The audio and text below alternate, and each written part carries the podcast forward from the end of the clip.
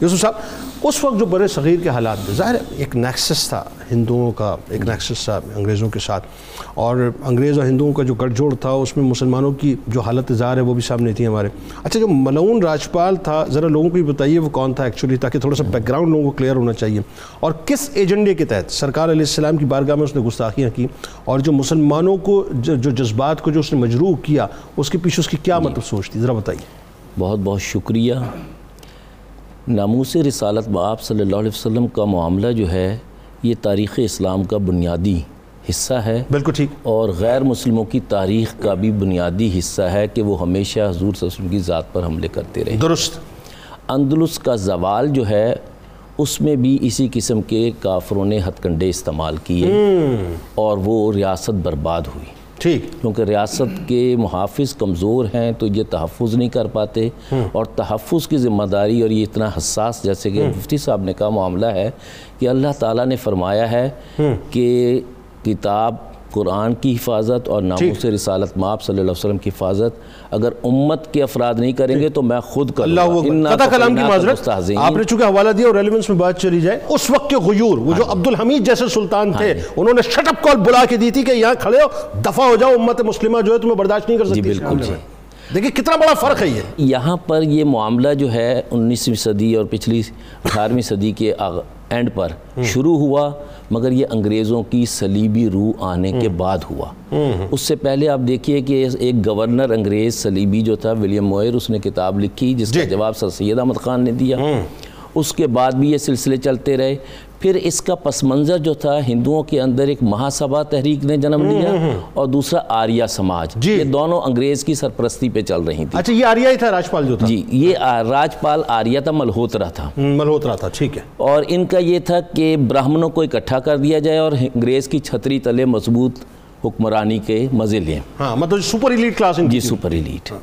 اب اس کا پس منظر پھر RSS جو ہے، یہ بھی 27 ستمبر 1925 کو جنم. ہاں یہ تو گنڈا گروپ تو اسی وقت بن گیا. پھر شدی تحریک اور سنگٹھن بھی اسی کا حصہ ہے. مہاسبھا کا سب کو پتہ ہے، آریہ سماج کا بھی پتہ ہے، اور یہ ایریا جو ہے کشمیر، پاکستان، پنجاب اور UP، یہ براہمنوں کا اڈا ہے. یہ انگریزوں کے ساتھ ملے. اس سے پہلے جو دکن کے سائیڈ کے گولکنڈ، مرہٹے اور دیگر قومیں تھیں، وہ انگریزوں نے اپنے ساتھ ملائیں بنگال کو اور دکن کو فتح کرنے. ٹھیک ہے. خیر یہ اپنی جگہ، انہوں نے یہ معاملہ جو تھا یہ چلایا، اور یہ ایک پوری تحریک تھی جو ہندوستان کے اندر چلائی گئی. ٹھیک ہے. اور راجپال جو ہے یہ 1912 میں اس نے یہاں پر دکان کھولی تھی. ٹھیک ہے. یہ قطب الدین ایبک رحمۃ اللہ علیہ کے مزار کے پاس، اور آج یہ دلی میں موجود ہے اور ہمارے پاکستان کے حکمرانوں کی کتابیں بھی شائع کرتا ہے. تکلیف دہ بات ہے. اچھا اب یہ کہ اس تحریک میں ان کی اتنی جرات، مطلب ان کا جو ادارہ ہے وہ موجود ہے، جو ادارہ موجود ہے.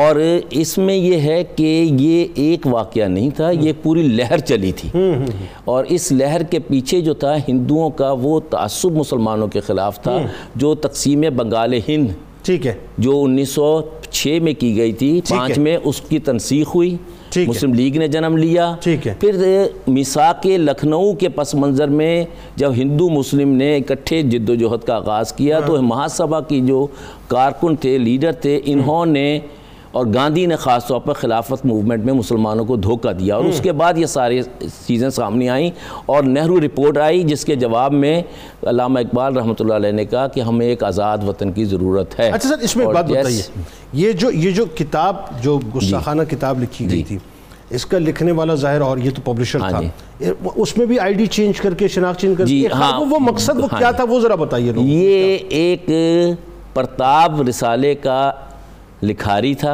ایڈیٹر تھا، جس کی جرت نہیں تھی کہ وہ اپنے نام سے شائع کرے. اس نے 2 نام استعمال کیے تھے، پروفیسر چمباوتی اور ایک اور. ٹھیک ہے. اب جو کتاب بھی مصنف اپنا نام نے لکھ رہا، پبلشر زور شور سے کر رہا ہے، کیونکہ یہ ان انتہا پسند تحریکوں کا حصہ تھا. ٹھیک ہے. اور زج کرنا، اور اس میں انگریزوں نے یہ کیا کہ جب اس پہ مقدمہ مسلمانوں کے زور اور جلسے جلوس کے ساتھ ہوا تو انہوں نے 6 مہینے کی سزا دی اور الٹیمیٹلی شادی لال نے جس چیف جسٹس ہائی کورٹ اس نے رہا کر دی. کوئی نہیں کا مطلب جشن. یعنی مسلمانوں کو انگریز صلیبی سرکار بھی زج کرتی رہی اور یہ وہ ایشو تھا جس میں پورے ہندوستان کے اندر جلسے جلوس ہو رہے تھے. اور غازی علم الدین شہید جو ہیں عشق رسول صلی اللہ علیہ وسلم کسی کی ذات یا شخصیت کی میراث نہیں ہے. یہ وہ نغمہ ہے جو دل سے پھوٹتا ہے اور انسان کو بلندی پہ لے جاتا ہے. بالکل.